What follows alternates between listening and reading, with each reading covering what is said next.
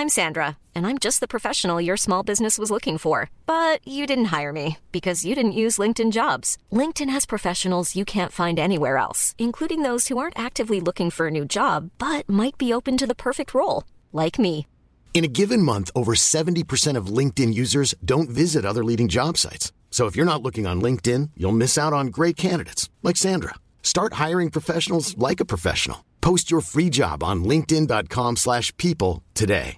Many of us have those stubborn pounds that seem impossible to lose, no matter how good we eat or how hard we work out. My solution is PlushCare. PlushCare is a leading telehealth provider with doctors who are there for you day and night to partner with you in your weight loss journey. They can prescribe FDA-approved weight loss medications like Wegovy and Zepbound for those who qualify. Plus, they accept most insurance plans. To get started, visit plushcare.com slash weight loss. That's plushcare.com slash weight loss.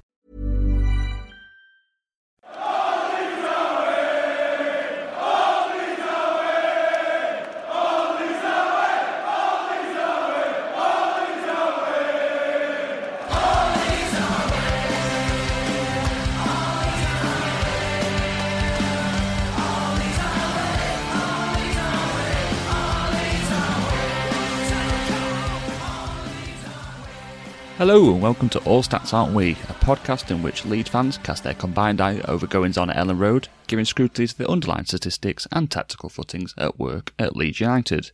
I'm Tom Alderson, the long overdue takeover confirmation of the podcast. It's been 84 years. And I'm joined by the newly employed technical director of the pod, Adam Elliott. You may recognise me from signing Fabian Delph for Everton. And finally, I'm joined by the former owner shifting blame of the podcast to make himself look better. Honestly, it's all Victor Orta's fault, I promise. It's Martin Riley. Martin, how are you doing today? I'm, I'm good. I'm very, very good.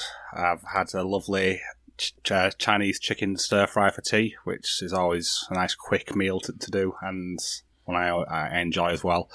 And I've been keeping myself busy watching uh, some players who have been linked to. So yeah, it's I enjoy this time of the season. It's fun.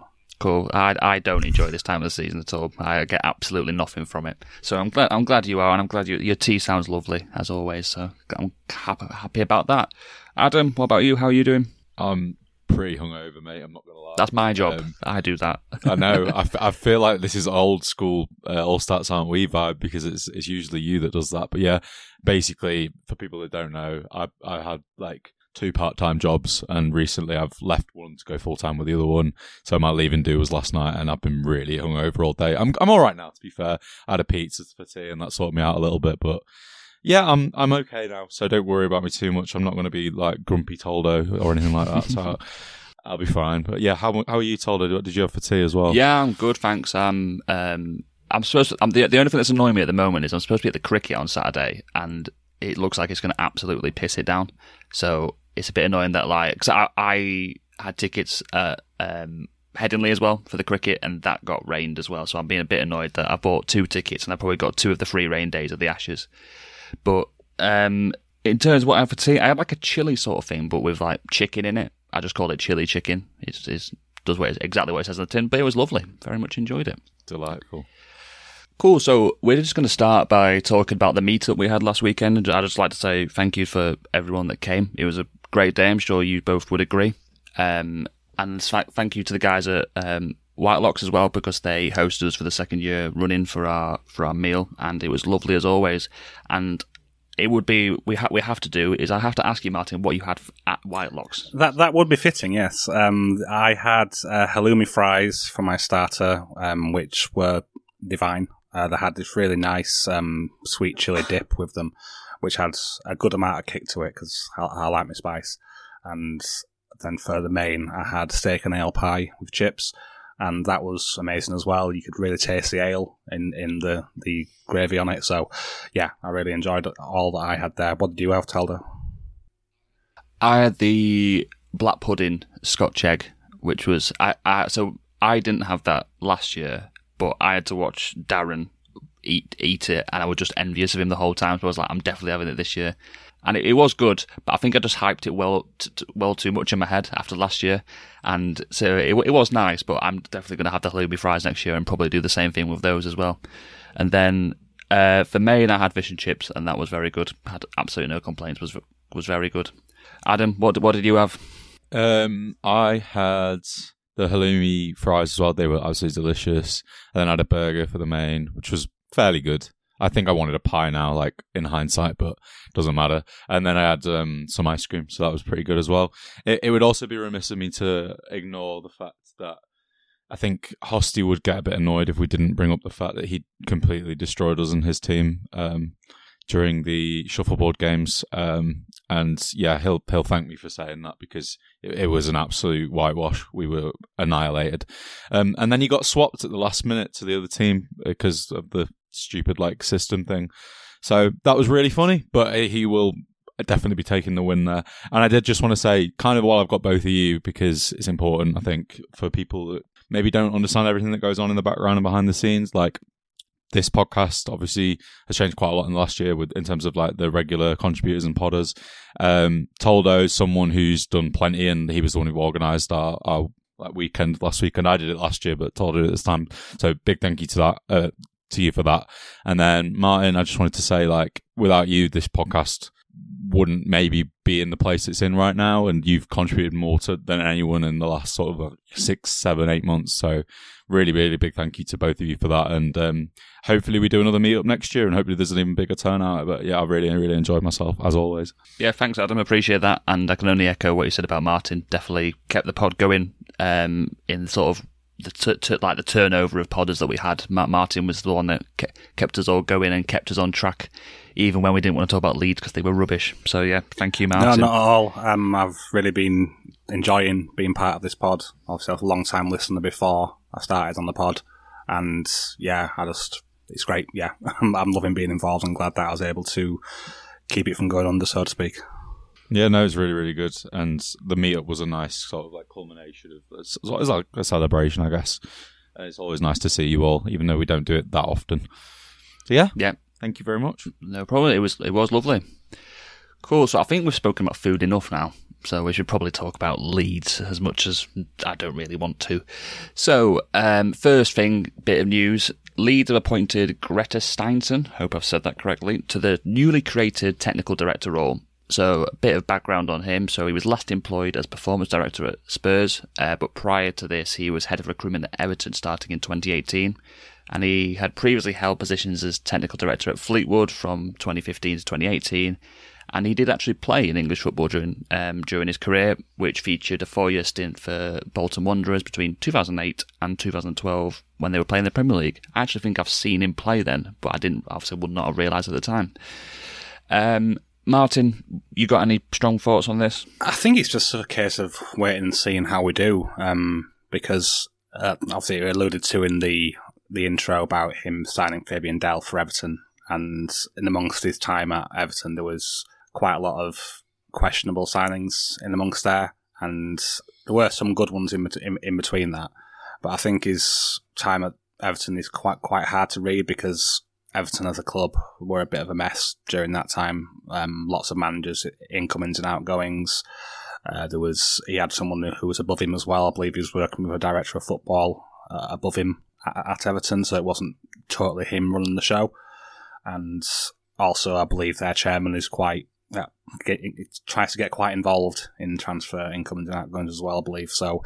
I think there's a lot of thing to judge him on, but I think we just need to wait to see how he does with us and I can't really say much about his time at Fleetwood. Although the season after he came and in at Fleetwood, they did finish fourth, and the season prior they finished 15th. So I'm not sure if you can read anything into that, but it's possible he may have had some influence there. But he certainly has moved his, his way through the ranks, uh, going from Fleetwood straight to Everton, and then and then on to Spurs. So it's clearly must be people in football must think he's got something about him. So who knows? He, he could well be decent, but he could also be awful. We'll have to see how he goes. Yeah, for me, it's like I don't. It's a name. I don't really know what, how to read it. Um, it's more. I don't, I don't know what these new roles mean. Like, obviously, before it was like Victor Orta was like overseeing sort of everything on the football side, and now it's like this new technical director role. And I'm pretty sure there's like other roles that have been created, and there might be someone else coming in. Um, so I'm kind of interested to see if there's any sort of any differences we can see with like how that all fits together. But like you said, I think time will tell on this one. Adam, any other thoughts on this? I think you've kind of alluded to um, uh, Everton, Martin, and like that time looks a little bit worrying on paper in terms of the signings. Um, but at the same time, they were kind of a bit of a hierarchical mess. So I wouldn't read too much into it right now. I think the proof will be in the pudding with us. And uh, it does sound like, as you've just said, Toldo, like there's going to be a, a bigger network, a bigger team, like in that. And as long as it's not too messy and there's not too many ideas crossing wires and stuff like that, it, it could work out. So I don't really want to judge him until we know who else is in place and, and things like that. But obviously when you saw him being at Everton, it kind of worried you a bit based on some of the signings. But like, yeah, people like Kenwright and all of that, like they uh, they get way too over involved in in stuff. As far as we're aware, the managers as well probably had an input, and all of that kind of culminates into a bit of a mess. So um, let's just see. Let's just see. There's there's probably going to be at least a few other people joining the the um, hierarchy in that department, and we've already got Hammond, and we'll have to just see how uh, they get on in the meantime. I guess. Definitely. Uh, next thing then, so uh, first signing in in the su- for the summer this in the middle of July. Who would have thought it? So it's um, Ethan Ampadu was confirmed as our first sign of the summer for seven million plus add-ons, which I think would probably include a sell-on clause. Um, It does. Yeah. It Yeah. Does. so um, Martin, I'll come back to you again on this one because I know you've watched a few games this week. Uh, yeah, I w- watched a few games um, just over the past couple of days just to sort of see what sort of player he is because I hadn't really recalled watching him in the past. Um, I probably have watched games where he was on the pitch, maybe watched a few Wales games at random, or maybe some Sheffield United games when they were in the Premier League. Um, but I didn't really remember much from that time, so I felt I had to watch a bit more. I watched him um, in the most recent season at Spezia, and he played as a combination of some some games he was playing in a central midf- central midfield, and other times he was playing as a centre back on the left in a back three.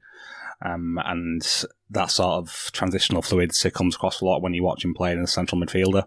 He drops a lot into the left back or left centre back area when in deep build up and helps contribute to build up play, which is something which Farke does like his deepest midfielder to do. So I think that's something which will um, be helpful for Farke, I believe. And also, him being capable of playing in multiple positions is always a good thing as well.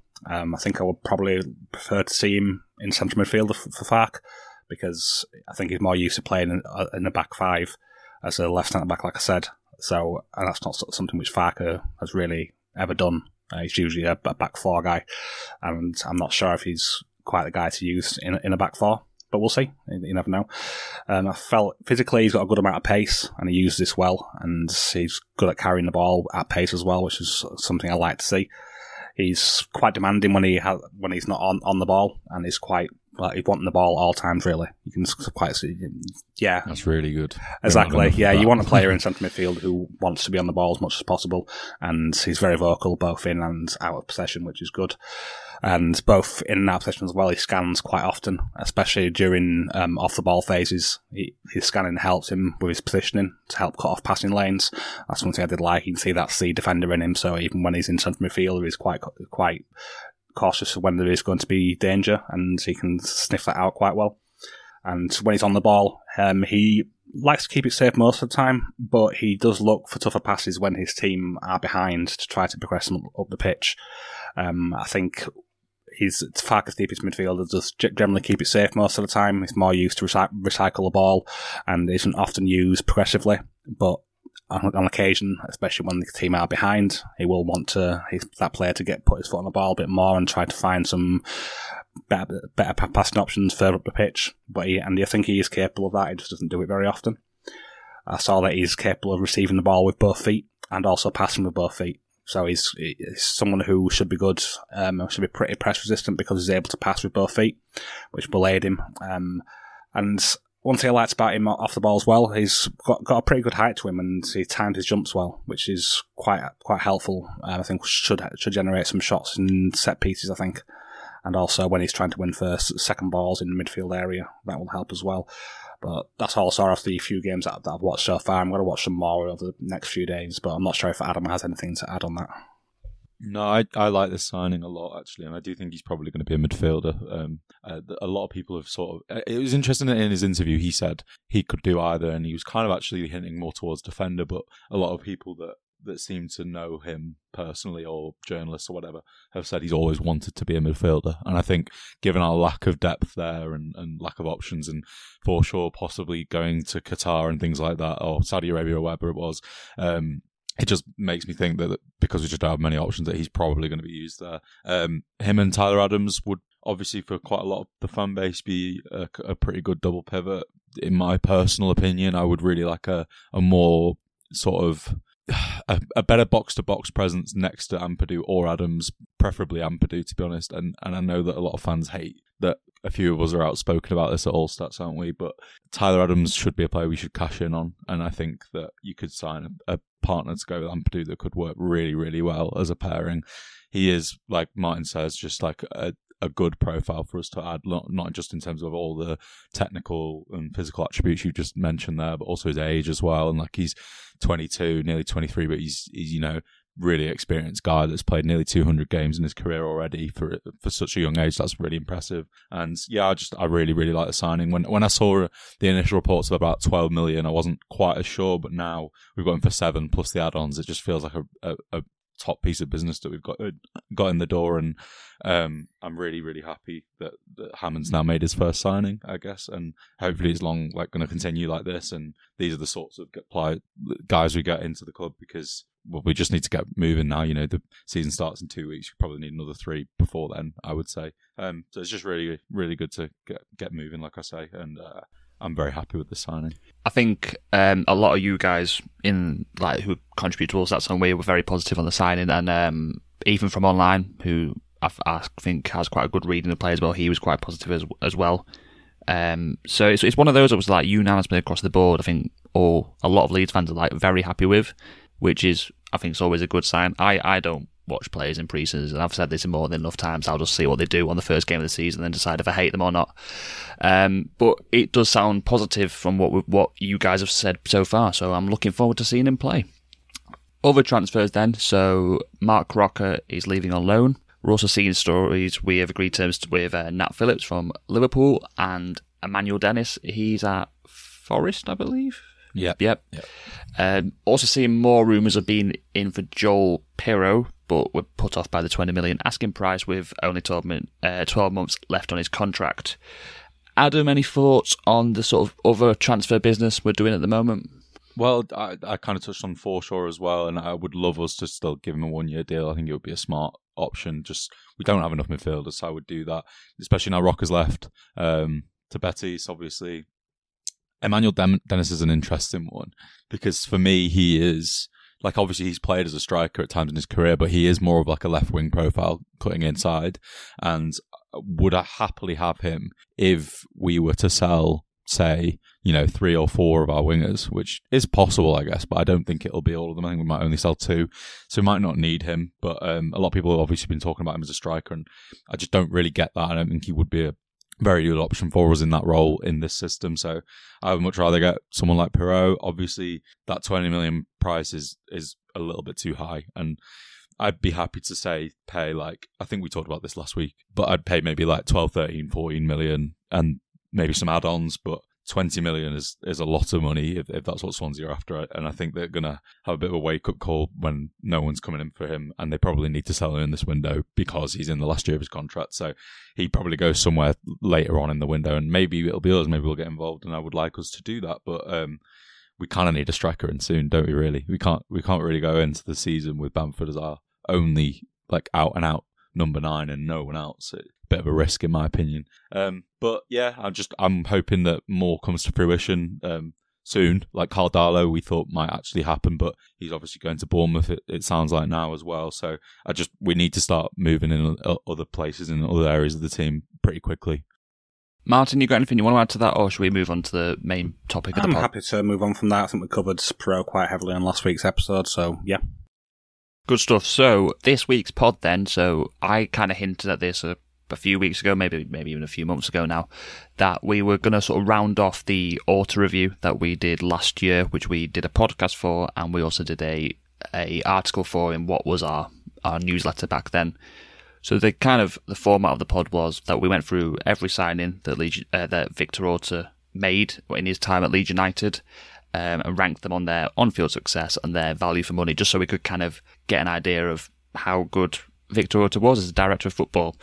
And with his time at Leeds coming to coming to an end um, just before the, the end of the season, it feels like quite nice to sort of finish that off and round off that time, uh, his time at Leeds, um, and see what the final analysis of it was really. So, what we're going to do is we're going to go through any players that were that have either left since then or he has signed since then. Um, so, and if you're if you didn't listen to the pod last time, if you're new to the pod, we haven't missed a player. It's just it's on the old podcast. We will link, link to that podcast when we share this one on Twitter. Um, so it's it's I think it's aged quite well. I don't I think it's still a relevant pod, and I would definitely encourage you all to go and listen to it. I think um, we were very happy with it when we put it out. Yeah, it was one of the better ones we did that season. I think in general, it was really really good that one. It's fun. There's the article as well, which we'll, I'll put when we share on Twitter as well, just to, if you prefer that sort of medium.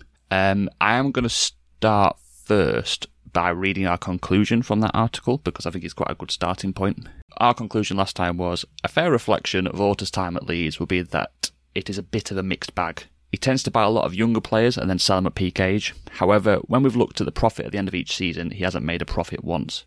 It would be wise to approach this summer's window with caution if Orta is still at the helm, as his track record suggests that he isn't going to hit on all signings. Now, at least we got something right.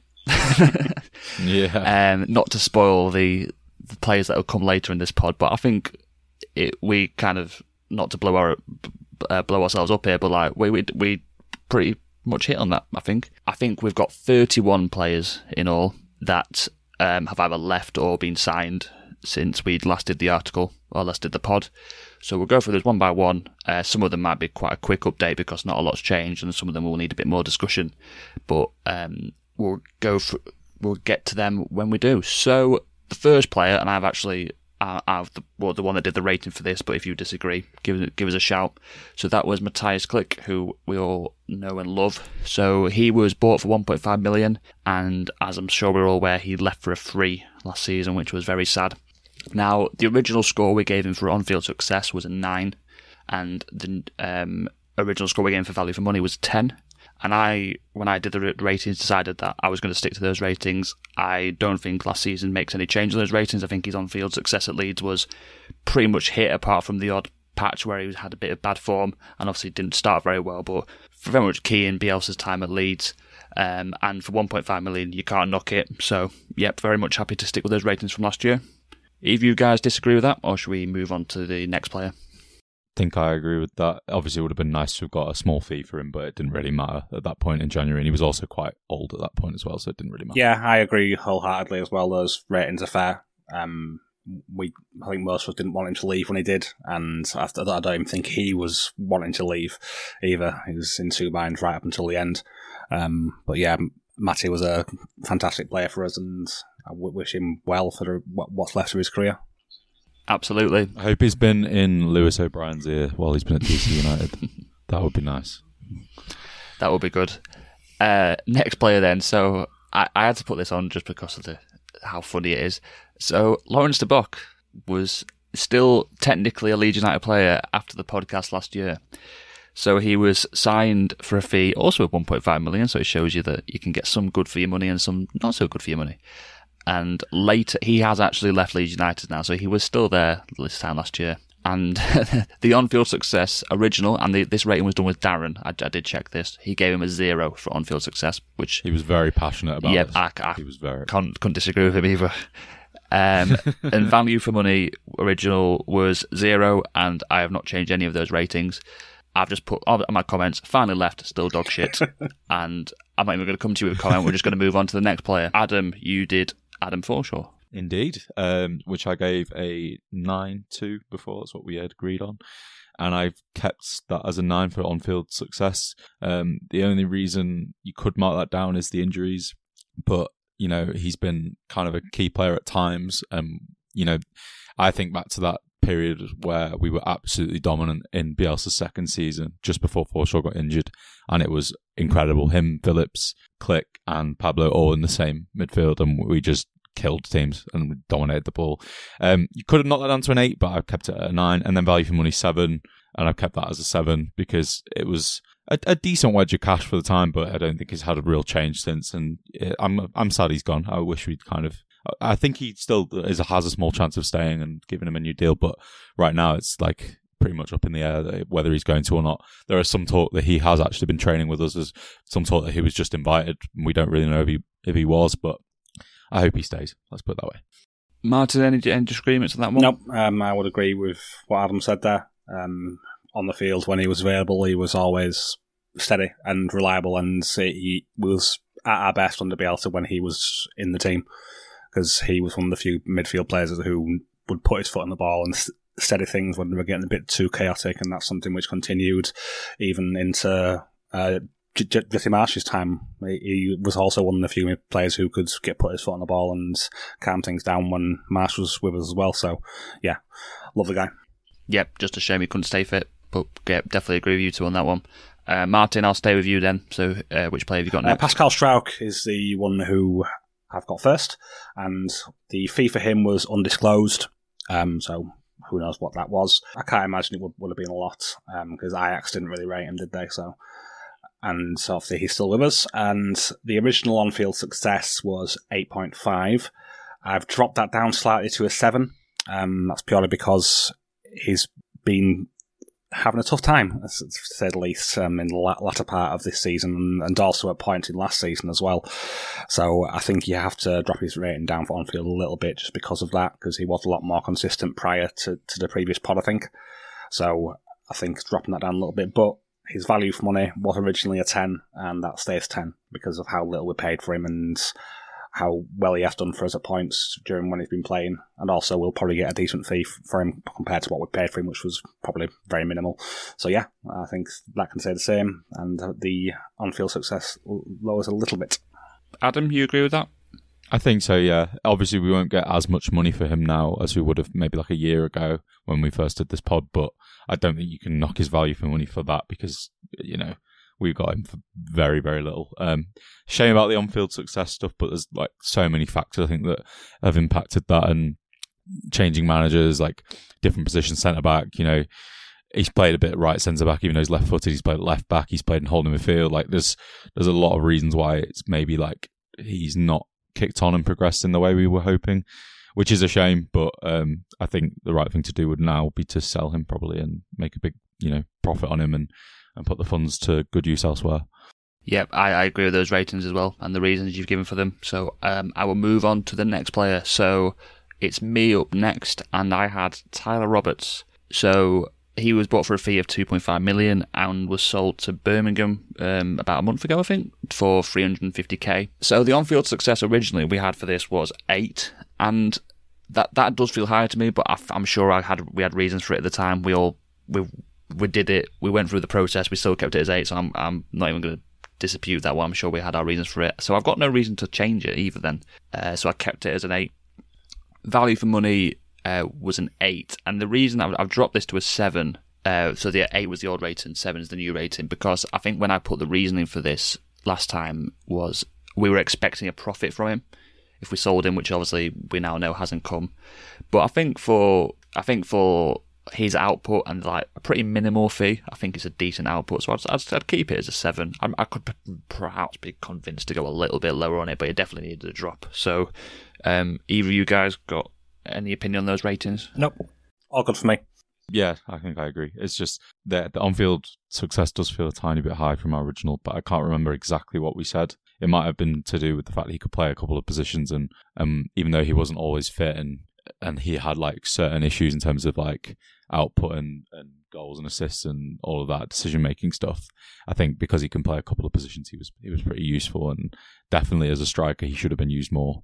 Yeah, I think I think the p- part of it was one out like he was pretty was like I thought he was very good. I was a massive fan of him in Bielsa's first year, and like I think he was he played quite a lot of games which people forget. And also with with these ratings, it's not like oh Tyler Roberts is an eight out of ten player and like Adam Forshaw's an eight. It's like it's relative to their player to the, to each player. So like, don't think that we're if you're listening and we're like, oh, Tyler Roberts is really good. It's like, well, no, it's like eight out of ten for Tyler Roberts. It's not the same as an eight out of ten would be for Raphinha, for example. But yeah, so happy to stick with those ratings. So I will move on to you, Adam, and the next player. uh, Leif Davis. Um, I gave him, we gave him a four for on-field success, and I kept that the same. I don't think he played another game for us since that podcast, so he can't go up. If he did, he might have played like one or two. Um, and then value for money, we gave him a seven because he signed for one million. Um, uh, no, he wasn't signed for one million. He signed for less than that, and we sold him for one million. And I upped that to eight out of ten now because we sold him for more money. Obviously, some people will now say he's worth quite a lot more than that with Ipswich because he's really, really kicked on. He's done brilliantly, got in the League One team of the season, all of that, um, which is a shame for us. But at the same time, like we made money on a player that was just not really doing much, so it didn't really matter. And and I'm happy that we made a small profit. That's good. Yeah, I I agree with you on that, Adam. And Martin, you got anything to No, add? nothing to add. Good stuff. Uh, stick with you then, Martin. Who's your next player? Patrick Bamford is my next player, a player who is dear to my heart. Um, we signed him for seven million, and obviously he's still with us. The original on-field success was a nine, and because of his injury issues over the past few seasons, I've dropped that to slightly down to an eight, um, which is fair, I think. And the value for money was nine, and I've kept that the same as a nine, because even despite the injury concerns, I think he's contributed enough for the fee that we paid from already. So I feel that is a fair fee to pay, and I still think he has a part to play. So I think there's still, still more to come from him. I think he can be effective this season if we use him in the correct way, not as a player who we should, should be relying on, but I still think he's going to be effective for us this season in his own way. And yeah, so dropping the on-field success from a nine to an eight, and keeping the value for money for a nine. Adam, you agree with that?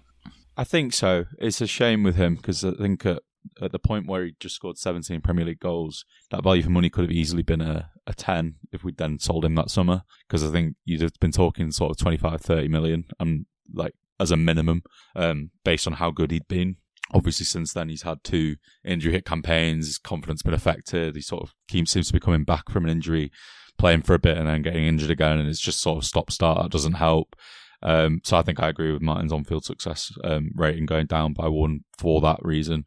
Um, yeah, um, it's it's just a massive shame with him because I I really love him as well, but uh, his his value in terms of to us as a player has probably diminished somewhat. I think he is a little bit broken now, unfortunately, and it hurts me to say that, but it's true. Yep. Next player then. So um, this wasn't assigned to anyone. I just did it because it's Kiko Casilla, everyone's favourite goalkeeper. Um, bought for a free and has finally left. Thankfully, he went for a free. So I've not changed the ratings on this one. It was a uh, on-field success of a two and a value for money of a three. So uh, nothing's changed. So I'm going to move on to the next player I had as well, which was um, Ian Poveda. Um, sorry, before we start going to Poveda, I'm just going to say that we've um, when we did the previous pod, an article, we did like a review of the the uh, seasons at the end, like an overall rating, an average rating, and stuff like the profits sold. Um, I will put these together once we've agreed on the final ratings and put like a thread out on Twitter, I think, from the All Stats Only account, just so we can see what the final summary was of different seasons and the profit or loss, just so we can get a, a good picture overall. Um, so yeah, we've done the 17-18 season, and that was the last signing from the 18-19 season. So there was the next one is the only signing that we need to talk about from the 19-20 season. Um, that was still at the club, so it's Ian Poveda.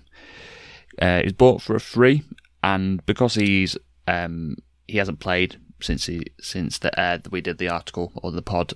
I've kept the on-field success at a five and the value for money at a seven. Um, I've I've seen shouts for Poveda being like a potentially player that might actually get involved this year. Was that from either of you, or was that from someone else? There's just been quite a lot of talk about it in general. Um, there's a possibility he obviously played against Man United in the friendly. Not that you should read too much into that, but obviously there's there's a world where he could be like the fourth choice winger. I think they were talking about on the um, Inside Elland Road one as well. I think they were talking about that on that podcast. And maybe maybe he does. Maybe he comes to fourth choice winger if we sell quite a few of them and we don't feel the need to to replace them. But I wouldn't particularly be loving Ian Poveda and Dan James as our backup wingers. Let's put it that way. What about the ratings then? So Martin, you you happy with those ratings? Nope, that does sound fine to me. Move on to the next one then. So we're on the signings that are still relevant from the 2020-2021 season now, which I forgot how much of a mouthful that was until I've had to say that. um, so Adam, you're you're up. Uh, I had Helder Costa, who's still technically with us, but he's obviously gone on a couple of loans now. He was signed for an undisclosed fee, but I believe it was around maybe like 15, 16 million in total, including the loan fee. Um, we gave him on field success rating of a six, probably because we were expecting more. He's not played for us for ages. He's still at a six. Um, value for money, we gave a five, but since then he's obviously like run down his contract and he's a little bit older and he's not really done that well in his loans. So I've actually knocked that down to a four because I think we're going to make a bit less money on him than we thought we might. We still might make nothing on him this summer. I wouldn't be surprised if he headed out on another loan and then just left for free at the end of the season. Something like that could happen, or he will get like a tiny fee to sort of buy him out of his contract at this point, which is a, a bit of a shame we made not made maybe as much as we thought we would. But that's the only reason I've knocked it down by one. Do you agree with that, Martin? Yeah, I, I'd, agree- I'd agree with that. Um, I, I, I enjoyed Costa when he when he was playing for us, especially in the promotion winning championship season, and he was also effective for the start of the Premier League season as well. He just was never the same once Raphinha came in, and to be fair, who will be the same when a player comes in? No one was. Leeds United wasn't either. uh, if someone comes in and can immediately do your job to a much better level, it's going to affect you, isn't it? So yeah, um, he was never the same after Raphinha joined.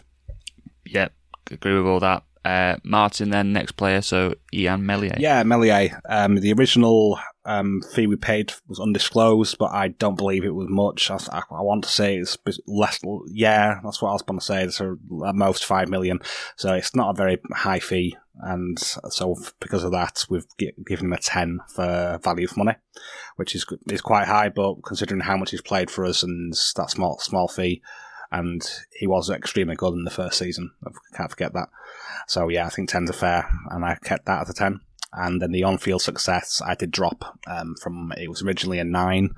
I dropped that down to a seven, so I got two two markings down, and that's mainly because of this most recent season where he has had a few errors which were on him, and they affected his confidence, and I think they snowballed a bit, and then he ended up being pulled out of the team by Big Sam.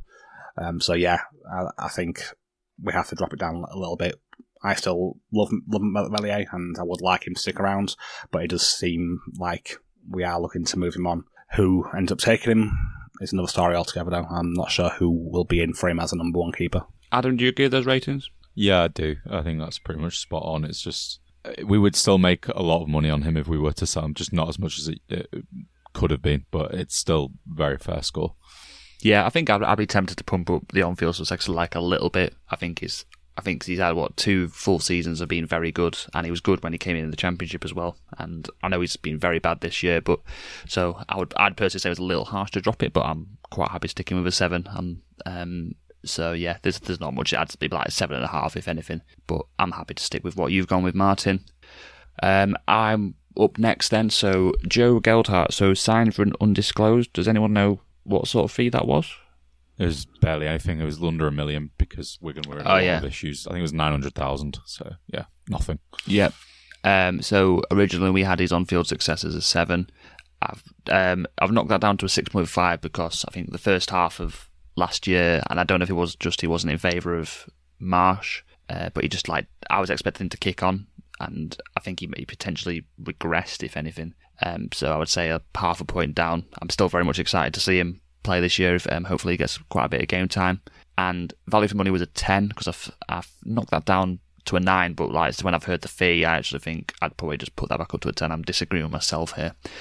Um, so what about you guys? Would you say put that back up to a ten or or still? Probably because, um, but it kind of is a remains to be seen on, on both these scores this season. I think it, I think this is a really key season for him. Um, if he kicks on, he could be like a, a big player for us starting. Um, he'd also be worth a lot more. So the value for money score would be de- de- very justified at a ten. Right now, you could maybe argue a nine, maybe a nine point five. Like, eh, but I would probably keep it at a ten. Cool. Let's go with ten then. If you happy with that, yeah, Martin? I'm happy keeping it at a 10 with how minimal the fee was, and he has still got potential to be sold on for a fair bit more than what he signed for. So I think at this moment his stock is still reasonably high. So I think 10 reasonable. Yeah, I think if, even if we sold him now, I think we'd still we'd still make a pretty decent profit on him, wouldn't we? You'd think. Yeah. Um, so yeah, back up to a ten for Joe Gelhardt then. Um, Adam, this is a tough one. I think that you've got next. Uh, Cody Drameh. Um, I've kept his on-field success so far as a four because for us, he only played a few more games last season and then obviously headed out on loan. I've actually upped the um, score for his value for money. I don't think he was signed for very much, but I can't remember. It was an undisclosed fee. It can't have been more than like a million, million and a half, something like that. It might have even been less, might have been like 500,000. I can't remember, Martin. You might be able to tell me, but I don't actually know.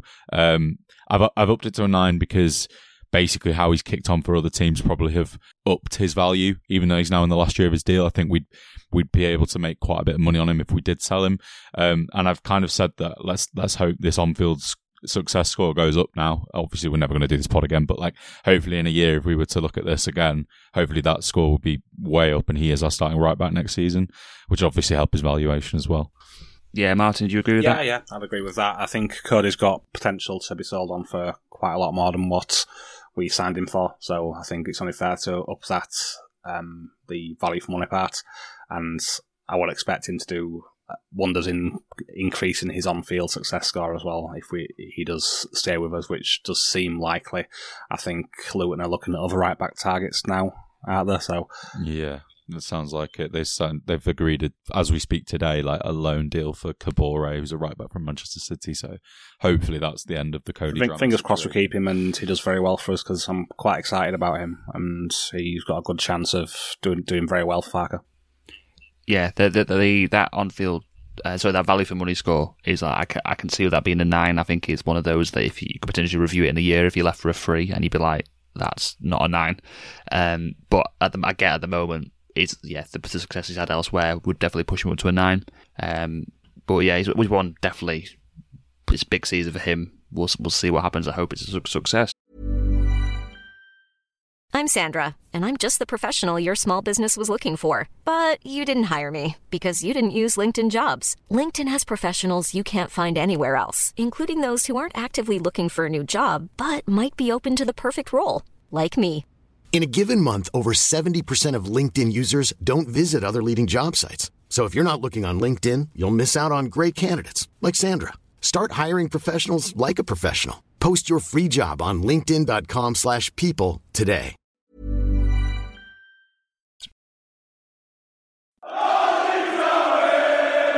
Next one then, so Martin, I think this is another difficult one to assess. Yeah, it was a difficult one. Uh, Rodrigo um, signed for 26 million and ended up leaving for 3 million. And obviously, the caveat with that is it was a clause which was in his deal. Um, so I think that part of it was kind of out of our hands. Well, it was in Victor's hands not to put that clause in the deal to start with, but that's something else totally. So the um, value for money I put up slightly from a three to a four. And that's purely because he had um, a very good season in front of goal this year and scored a lot of goals. So that I think that helped to um, up his value for money a little bit more because the first few seasons, well, I don't think we really used him in, in, the right way, and I think he wasn't the right player to bring in at the start with either. In my opinion, he wasn't the player which would have been good. I think if it was between him and Ollie Watkins at the time, I think Watkins would definitely have been a better signing for the, for, the, for that price, and we would have had more chance of selling Watkins on for more than what we'd signed for him. And the on-field success I went I put up from a six originally to a seven again down to how effective he was in front of goal last season. And yeah I, I was sad to see Rodrigo go. Um, you could tell he had a lot of passion for the club and that showed through in mainly his celebrations. I absolutely loved his celebrations and he scored a lot of good goals for us last year. So yeah um, I think that's fair up in the on-field from a six to a seven and the value for money from a three to a four I'm not sure if either of you disagree with that. It's a hard one for me to judge that. Adam? I agree with the on field success score. I think that has to go up based on last season. I still disagree on the value for money because he's just been sold for three million and he was a record signing. He never really fit into any role or system that well. Even last season, he didn't really. He was just like, he just found this scoring streak, this hot, hot streak in front of goal, and he was just confident.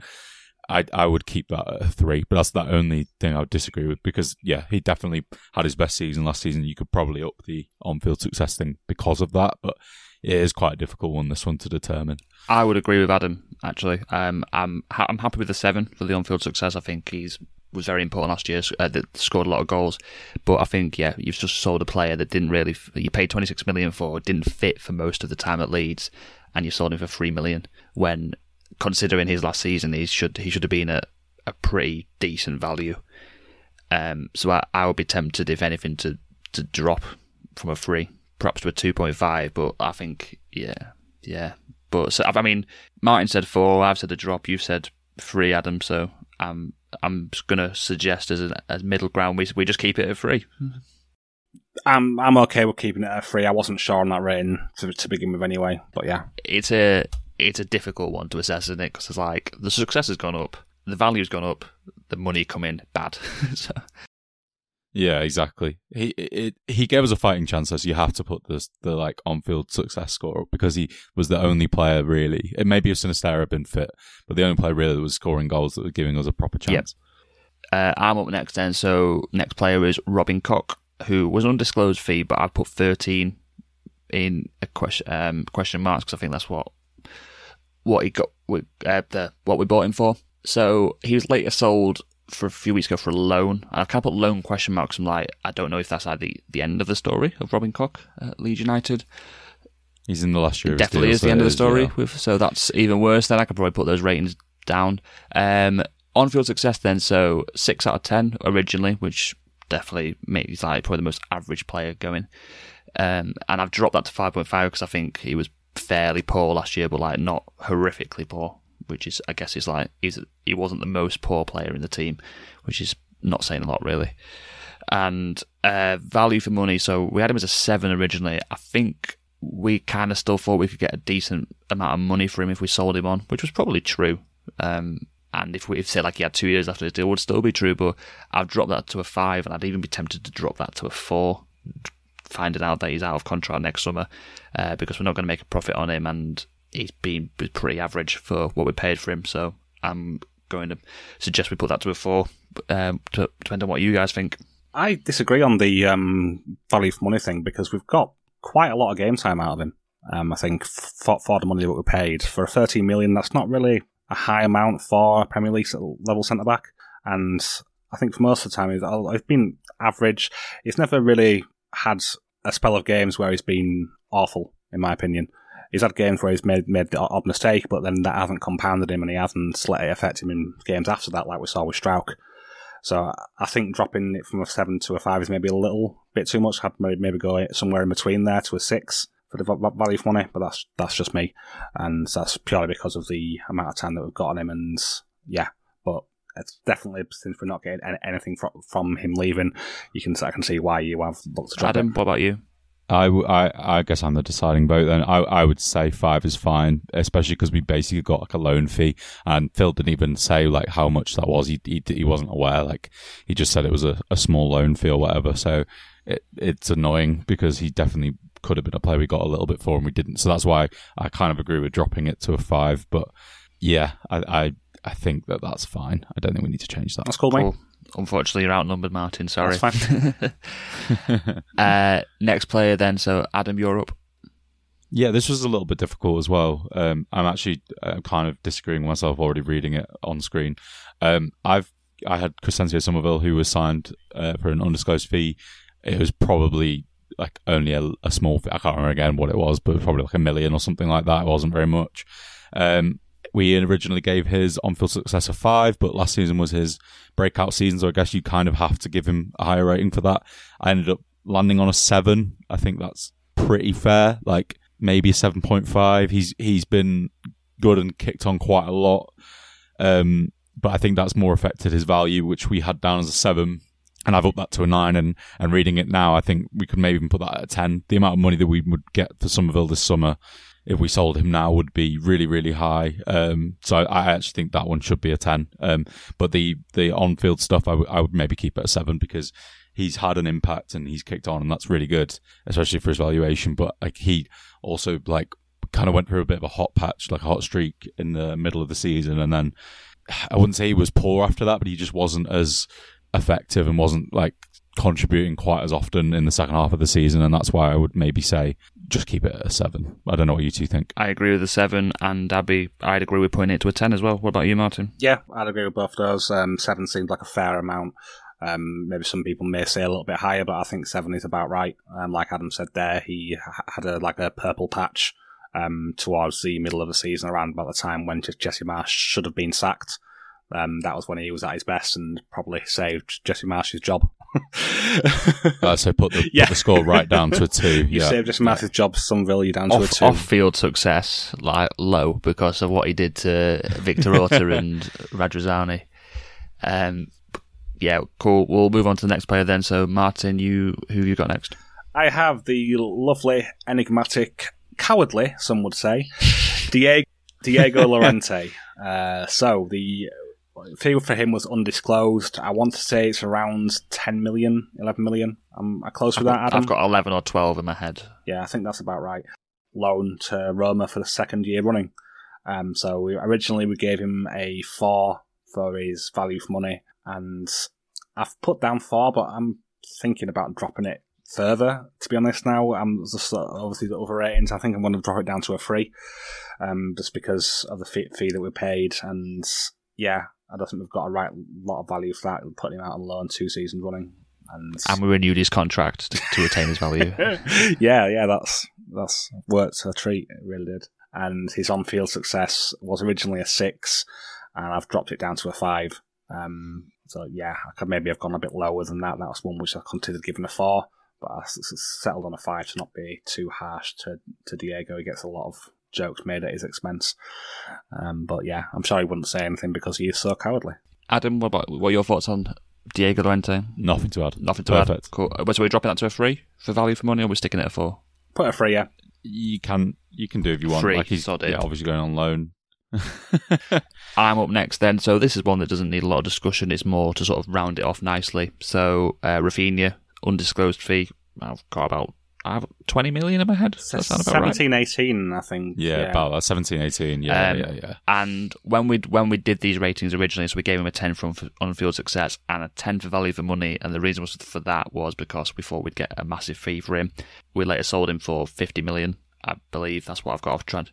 50, 55 55-ish. Yeah, so like um, I've got no reason to change those ratings. So I will move on to the next player, um, which is you, Adam.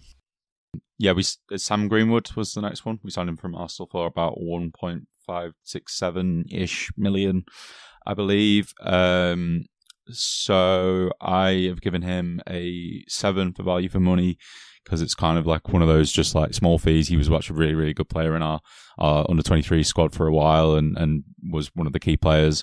So that's quite good. And obviously he has like developed somewhat since we had him into more of a midfield role and stuff like that. So you kind of have to say that mm, we'd probably be able to sell him for like a little bit more than what we've bought him for right now. I wouldn't say it's a massive amount, but that's why I've given him a seven. Um, and so far, I would give him a five for his on-field success because I think other players have maybe developed better than him that kind of came in around the same time. So your Cody Dramehs, your Gelhardts have definitely improved more and have had more success for either us or other clubs that they've gone on loan to. The fact that he's not had a loan probably affects both these scores, in my opinion, a little bit because I think he would have he would have probably developed better if he had done. So I don't think I can give him too much more than that. Obviously, if you you could argue. Um, you could argue that um, his on-field score could be a little bit higher because we're not really like expecting much from him um, more than what he's given. So you know that goal against Bournemouth was pretty good. Uh, you could give him a six just from that. Martin, what, do you, what are your thoughts? Yeah, I think I'd maybe increase his on-field success a little bit more than a five. I think I'd I'd go with six as well. Um, I, th- I think because I don't think a lot was expected from him, and I think he did contribute pretty well. I don't think many people saw him having many minutes at all. And although he wasn't, he was underwhelming at times. We have to remember that he's not a central midfielder. He is definitely not a central midfielder, and he was thrown into there by Marsch, and I don't think that was fair. But yeah, so I think it's slightly higher on that, but I'm fine with the value. For I'm actually going to disagree with you both, and I'm saying your on-field success is too high at five. I, th- I think he's been pretty awful, and I know he's like there was no expectations, but like I do not want to see him play central midfield ever again. Um, I just yeah, I think a, a, a six would be very generous for one free kick against Bournemouth. I think that's all he's ever contributed. Fair. But at the same time, I think, like we said earlier, it's kind of relative to each player and like what did you expect from Greenwood. So I, I don't really want to go much lower. Yeah, I'm happy five. with a five. I'm happy to meet in the middle, but I'm th- I think a six is very generous for someone that's been pretty awful, even with low expectations. Cool. So that rounds off all the players that were still knocking about the club from the 2020-2021 season. Um, next player then. So um, Martin, you just to make this clear, you've got Jack Harrison, but the reason Jack Harrison comes in at this point is because this is when he was signed permanently and not when he had his loan. So that's why we put him in here rather than earlier on. No, that's fine. I, I figured that was the reason. So yeah, Ha- Harrison signed for around 11 million. Obviously, we had him on loan for a few seasons before that. Um, the, orig- the original uh, rating for his for his value for money was an 8.5, and I've upped that slightly to a 9 because I think we're probably going to make. Uh, I think he should probably sell it under, unless he's got any weird clauses in there. Probably about 20 million, which should nearly double the fee that we paid. So I think a 9 is fair. And yeah, he's. I also upped slightly his on field success from a 7 to an 8. And that's because he's just been consistent and he con- continued that consistency this year, um, chipping in with some re- pretty important goals this this season. Even though his efforts were for naught in the end, I think he was one of the players who did try quite a fair bit, and his contribution that up slightly. I'm, I'm not sure. I was un- unsure on, up in that one. That was one part that I wasn't wasn't sure, and I'm not sure if you two agree with that. I'm fine with that um, because of availability reasons. Purely is the, one of the big reasons that I would I would keep that so high. Like he's just like the opposite of Forshaw, I guess, in that he's always there and he's always playing and he's a fairly reliable, consistent output in terms of goals and assists. I think an eight is is kind of fine. Like last season, I would say maybe he was our second best player behind Rodrigo, probably. Um, and again, like that availability just really helps him. I maybe would just keep the the the score for value for money at an 8.5. I agree with what you just said. Like we'd probably sell them for a bit more, but I think we said that at the time as well. So like I don't I don't know if that needs to change. But that's the only thing. I, I think the seven to an eight on uh, on pitch stuff is is more than fair. I'm I'm happy with Martin's rating. To be honest, I think we probably did assume that we'd get a profit for him, but I think we're probably getting more money for him than we expected. I, d- I don't think the fees that were sort of talked about to go to Leicester and this summer were the fees that we were ex- probably expecting from Jack Harris at the time because his stock's probably risen. Well, I think has definitely risen in the last season. I think he's been very good, and I think other Premier League clubs could see that. So I'm I'm quite happy with a nine personally. There's kind of been a benchmark set for players like Jack Harrison with Harvey Barnes going to Leicester for 38 million. Yeah. And I know Barnes has been scoring more goals than what Harrison has been and assists and more goal contributions for quite a few years now. I think it's five seasons. He's been having over 10 goals and assists. So yeah, but I still think the benchmark has been set a little bit higher than what maybe we could expect unless he's got um, a release clause in his contract, which is possible because he did sign an extension. So there could be a release clause in there. But if there's not a release clause, I would I should expect us to get a maybe double at least double the fee that we paid for him. I think. I'll move on to the next player then. So it's Junior Firpo, who was bought for 12.8 million. The ratings originally, so his on-field success was four, and his value for money was four, and I've kept those ratings unchanged as he was still poor last season for his fee. Apart from that small little run where everyone thought he was well, not everyone, some some people thought he was on a redemption arc, and that that died very quickly. So, you you guys happy with those ratings, or would you change them slightly? Yeah, I agree. Cool. We'll move on then. So, Adam, who have you got next? My favourite player, um, Mr. Daniel James. Um, he we gave a six two. I think the reason we did that at the time is because he like played a lot for us that season, even if he hadn't contributed that well. It was just like he was at least a player that was available and able to play a lot of minutes. I've dropped it down to a five because since then he's not obviously done much for us. He's gone elsewhere, and um, based on the fact he's gone elsewhere, I've decreased the value for money from a three to a two. We signed him for twenty five million pounds. We wouldn't make anywhere near that much. We will never make our money back on him. And the Fulham loan didn't work out and has not increased his value at all. So I don't think you can give him like the same score, really. I think it has to come down, which is obviously rubbish for us, but we're never ever going to make any kind of decent money back on him. I think if we'd sold him last summer, um, I think we might have got more than what we'd get now. I think if we tried to sell him now, it would be pretty much nothing. It wouldn't be very much at all. And it's just yeah it, it, seems like he'll probably stay and if anything that might help us in terms of like increasing his value a little bit more just by playing for us in the championship for a full season i'd agree with all that what about you martin I would agree on that. Nothing to add on Daniel. Cool. So that wraps up kind of where we were at with players from our previous pod, um, which has taken a long time to do. So um, if you're still with us, we're going to move on to the new players now. So um, we're on to the 22. The interesting yeah, bit. see if our conclusion was right. It was the 2022-2023 season. So first up, Martin, who have you got? the American Wonder Boy, uh, Brenden Aaronson. Um, we signed him for 28 million. Oh, Christ. And because of that, and I've given him a free um, for value for money because 28 million is an astonishing fee for Brenden Aaronson, who wasn't really contributing loads in the Austrian Bundesliga. we paid that much for him. It seems mad now. Um, so yeah, free for his on-field success, and I've been a probably a bit, bit more generous for his on-field success because I gave him a six. That's mainly down to his availability. That he's always been available to play, and I think he did put effort in, uh, even though he was underwhelming at times. I do think there is still a player there. I think, and I think he's since he's still quite young. I think the six is round about fair. Maybe I could have dropped it to a five, but I think just purely based, based on his availability and effort, give him a six maybe his value for money could go up slightly if we manage to recoup a fee for him because he's only on loan. So if we do go back to the Premier League, he'll come back to us. And if he if he does well on loan, um, at is it Union Berlin he went to? Yeah, I think yeah.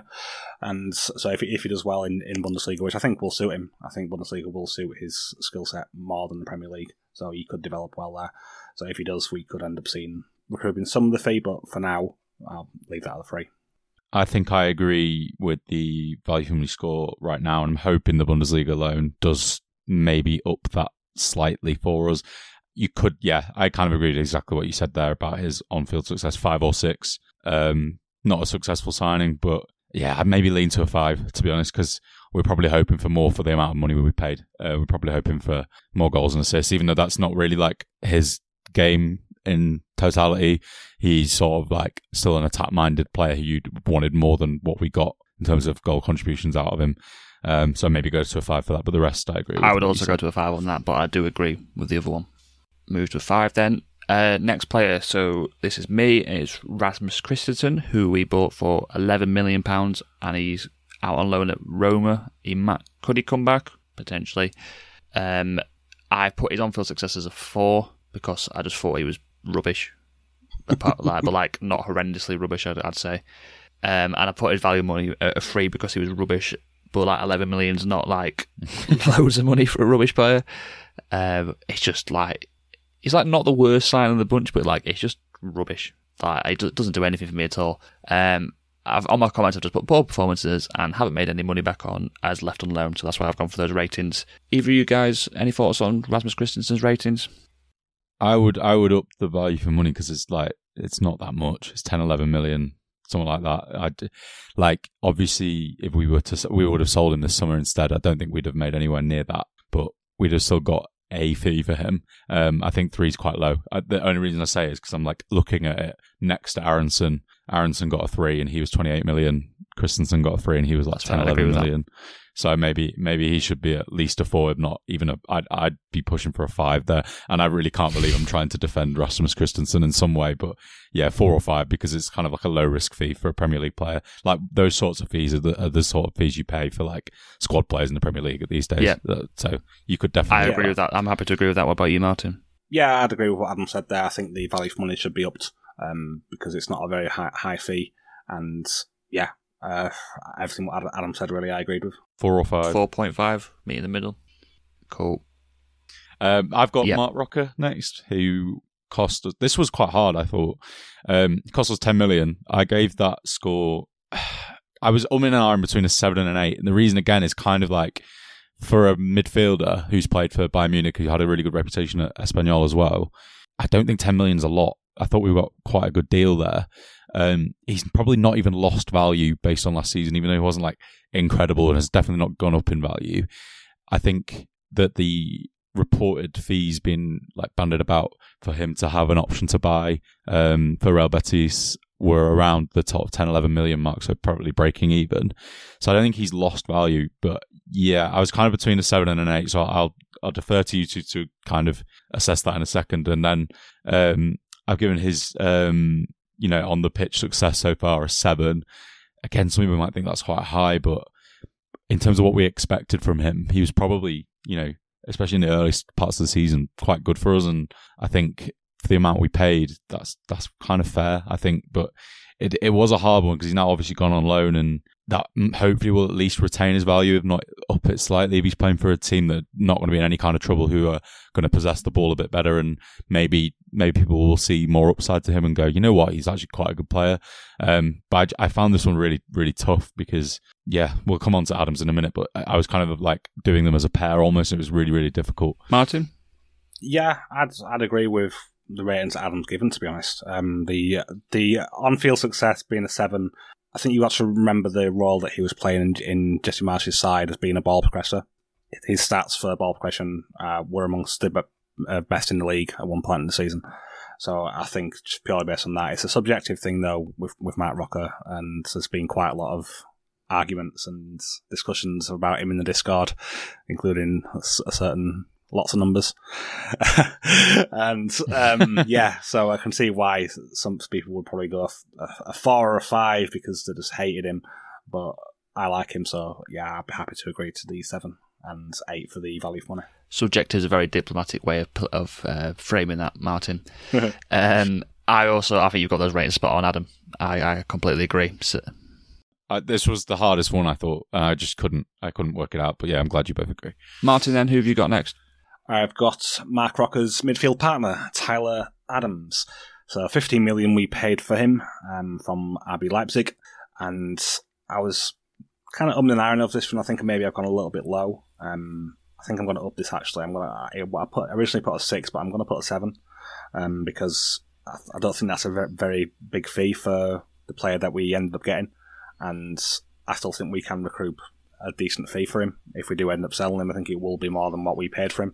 So maybe even up it to an eight, but that, that could be something which you two may um, say. But for his on-field success, I've given an eight as well. For the role that he was asked to do in Jesse Marsch's side was as a, as a ball winner, I think he was excellent at that, and he's been one of our most consistent players when he was playing. Um, he may not have been great on the ball, but I think for the stuff that you wanted Adams to do, he was very good at it and for, for, for most of the season he was available, and then it's just towards the end of the season where that sort of, that that messed it up for him, I think, and it would have been a pretty much perfect season for him if it hadn't been for that injury, I think. But yeah, I'm not sure what you two think. I'd I'd agree to put him up to an eight for value for money, and I'm quite happy with the eight for unfield success. What about you, Adam? Yeah, I'm saying. Nice one. Let's do that then. Um, the the gap is me updating the spreadsheet. By the way, if the, if this it comes through in the edit, the, the gap is me just putting the spreadsheet for the thread. Um, next one, then I found this one quite difficult as well. Uh, so it's Sinisterra. So we bought him for twenty one million. I put on field success as like seven and a half because he's really good. He just wasn't really fit. Um, and the value for money I've put as a seven, and I really don't know what to make of that because again, like his on-field success is one thing. The fee is like pretty nominal for that player, and he just, I think I don't know if he's like going on loan, he's leaving. We could get a good feedback from him. It's like I think this is one that needs more time before it's assessing. But at the moment, I'm just going to go for a seven because I think he's probably playing it a bit safe. So I'd be interested to hear what you guys have to think on this one. I think I would personally say he played 22 games last season, got seven goals and one assist, so he contributed to eight goals in 22 games. Lots of that coming back from injury or stopping and starting.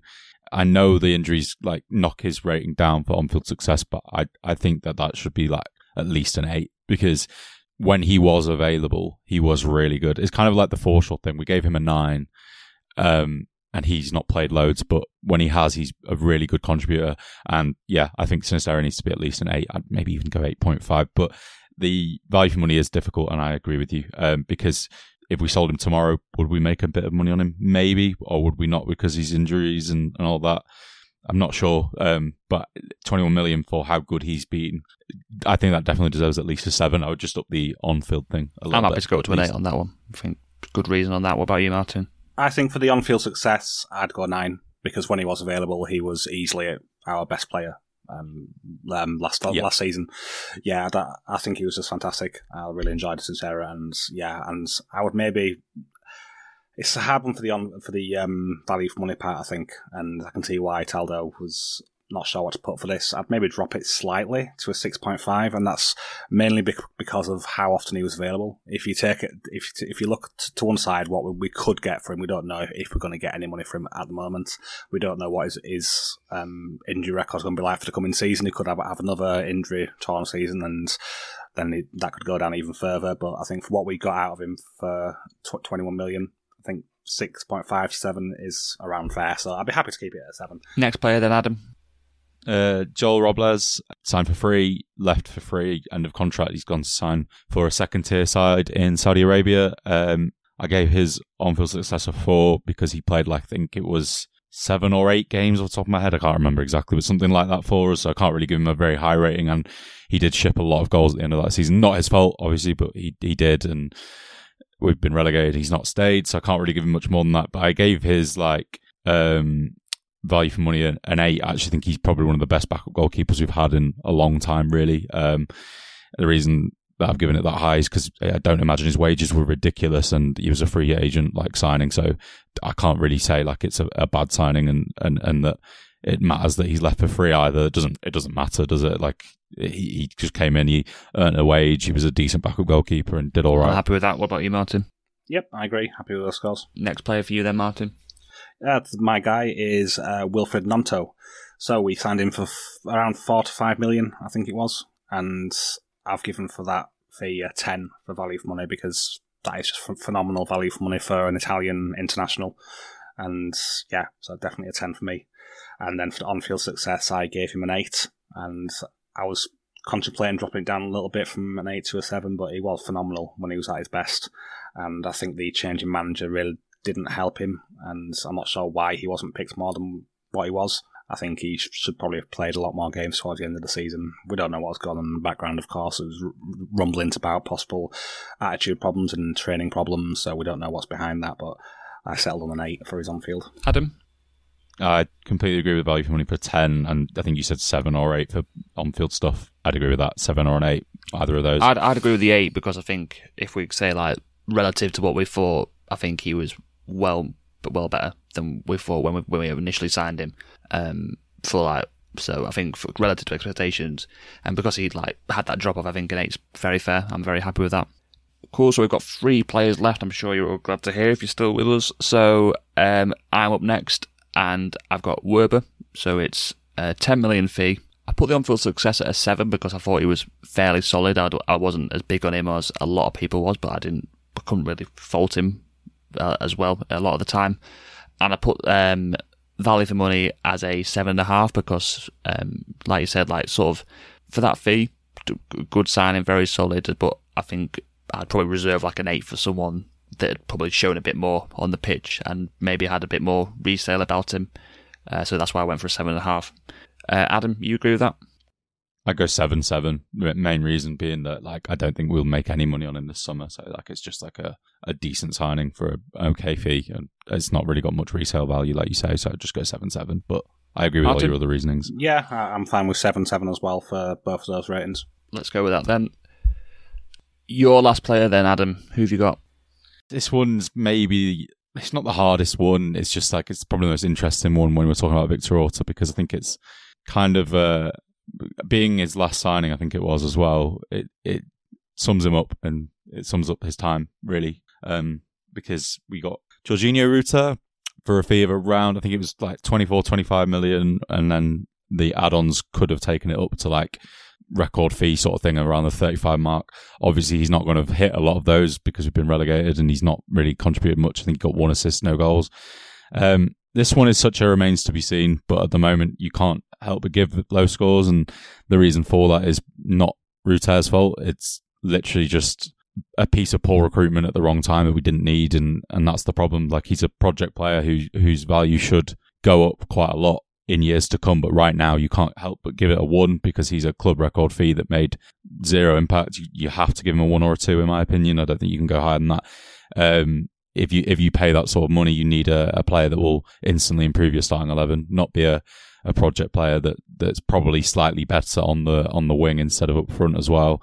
Um, and so on-field success, I also I gave him a two for that because he obviously had like some minutes, but it wasn't very many, so I can't give him more than that.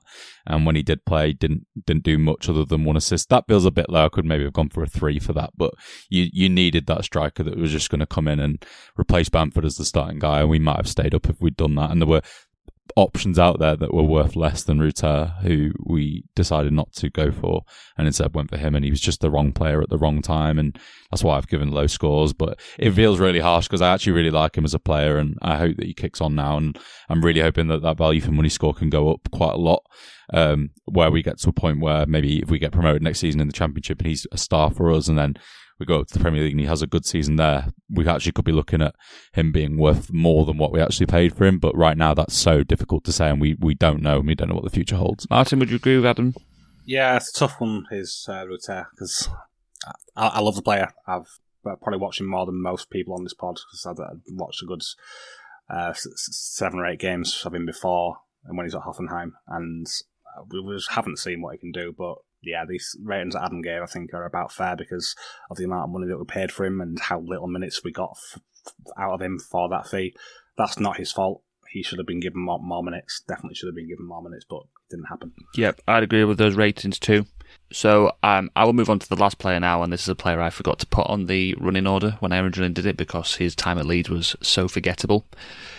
So um, this player is Weston McKennie, who we signed on loan and because I only thought about this about five minutes ago, I'm going to say his on field success is a two because he was pretty rubbish, apart from he had a really long throw. And I put his value for money at a five because whilst he was rubbish, it was a loan, so it probably didn't cost us a great deal of money. Um, Martin, what are your thoughts on, on McKennie's ratings? I disagree with the on field success. I, I rated him higher than what some people did. Um, I think people lumped a lot of our feelings onto him um, but I don't think he was as bad as people people made out he was. Um, I'm not going to say he was an amazing player, but I think two is harsh. I think maybe just average. It five. is harsh, to be fair. Yeah, I just did. I, I think about five would I think would be fair for his on field success because he was, he was always available. He, put, he played a fair amount of minutes, and he was playing in uh, a position which didn't really suit him, and he did play a fair bit in that position. So I think around five or maybe four would be fair. But the value for money, what I argue with, is low, and so put that at five. You can't really say better than that. If we were taking into account the value for money um, in terms of what we could have paid for him, which was about 30 million, then it would be a lot lower. But obviously, we luckily didn't have to do that. Um, I would give him, I think I would give him a four, maybe for the on field stuff, mainly because of his availability more than anything. That's what I hated about him. Time, he was like, available and was on the pitch. Um, I think some of us came in with expectations that this wasn't as good as a lot of the fan base were, were trying to make out. Would he have worked better in maybe another role? Probably, but we will never know that. And he played in a holding midfield role, didn't suit him. He was poor on the ball. He looked unfit a lot of the time, even though he was playing a lot of minutes. Um, and I can't give more than a four for a guy who many fans liked to remind us that was coming from Juventus and had played in the Champions League and had loads of caps for the USA, so he must be good. And then he really, really wasn't. Like, I, I would say that the couple of appearances we got at the end of last season from Adam Forshaw were probably more impressive than most of McKennie's bar. Maybe a couple, like the one against Forest, he was pretty good, but there weren't very, very many at all. And, and I don't think you can give him more than like a four. so. I am, I think a four is fair. I think a two is harsh, but I just, yeah, like I said, I absolutely hate, hate him. I would never want to see him ever again on a football pitch where I'm supporting that team. Um, but cool, that wraps up all the players for Victor Orta's time at Leeds United then. So that's that's probably about three hours worth of pod in total with the first one as well. So a bit of a slog. Um, but I think it's worth doing and just glad now that we don't have to think about Victor Orta ever again. Uh, like I said, I will try and sort of put these ratings together with the ones we did last year and sort of do an overall summary on on Twitter in a thread of like each season, the profit or loss, um, and just sort of I'll put that out with the pod, and I'll also put in the last year's pod and last year's article all in one place for you all to um, enjoy if that's what you want to do. So next week we will be moving into season preview mode because it's very close now. We will be doing our under over pod as usual, the plan is for Jacob to be on at the moment. I'm I'm hoping he's going to do because because he's the guy that's won it twice as defending champion. So I think it'd be quite nice if one of us can um, beat him this year because he had a, he had a very smug face on the, the pod when we did it um, a couple of weeks ago. um, we've also got a couple of exciting things happening at All Stats Are We in the next week or ten days. So keep your eyes on Twitter for that one. I'm not going to say any more at the moment. But what I will say is thank you to Martin. Thank you. And thank you to Adam. Thank you. I think we can conclude that it was a bit of a mixed bag, but the last season signings were maybe not what we needed. Probably needed some more. Definitely. And I'll say thank you to all to listening. If you're still here, have made it through this um, long pod, and we'll speak to you soon. Bye.